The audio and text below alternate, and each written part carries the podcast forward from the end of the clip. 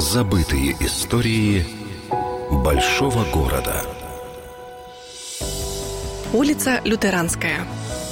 Долгая история этой короткой и крутой дороги говорит о том, что сначала она называлась Графской, возможно, по той причине, что вела она к Липкам, где жил граф Левашов, а потом и граф Гурьев. По другой версии, название улицы произошло от названия этой местности. Когда-то она называлась Графской горой. В начале 19 столетия большого значения планированию и обустройству улицы придавал киевский генерал-губернатор Николай Анинков.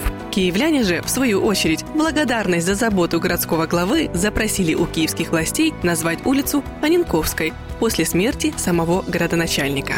Так Графская стала Анинковской – Интересно, что Николай Аненко был не единственным знатным киевлянином, который был неравнодушен к этой дороге. В киевских записках есть воспоминания об Иване Фундуклее, киевском гражданском губернаторе, меценате, который прогуливался этой улицей каждый вечер. К слову, именно Ивану Фундуклею столица была обязана появлением первой женской фундуклеевской гимназии.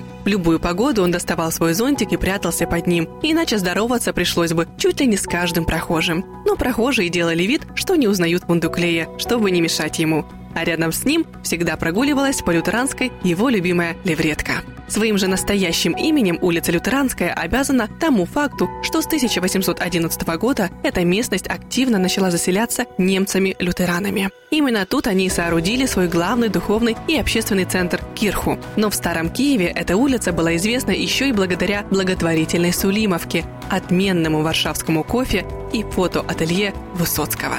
Такая насыщенная творческая жизнь продолжалась до большевистского 19 года. И после лютеранская получила имя одного из основоположников мирового революционного движения Фридриха Энгельса. К счастью, после обретения независимости улица вернула себе свое историческое имя, которое возвращает нас к жизни этой прекрасной дороги 180-летней давности. Улица Лютеранская. Забытые истории большого города – с Еленой Маринцовой. Полная версия по воскресеньям в час дня на радио «Вести».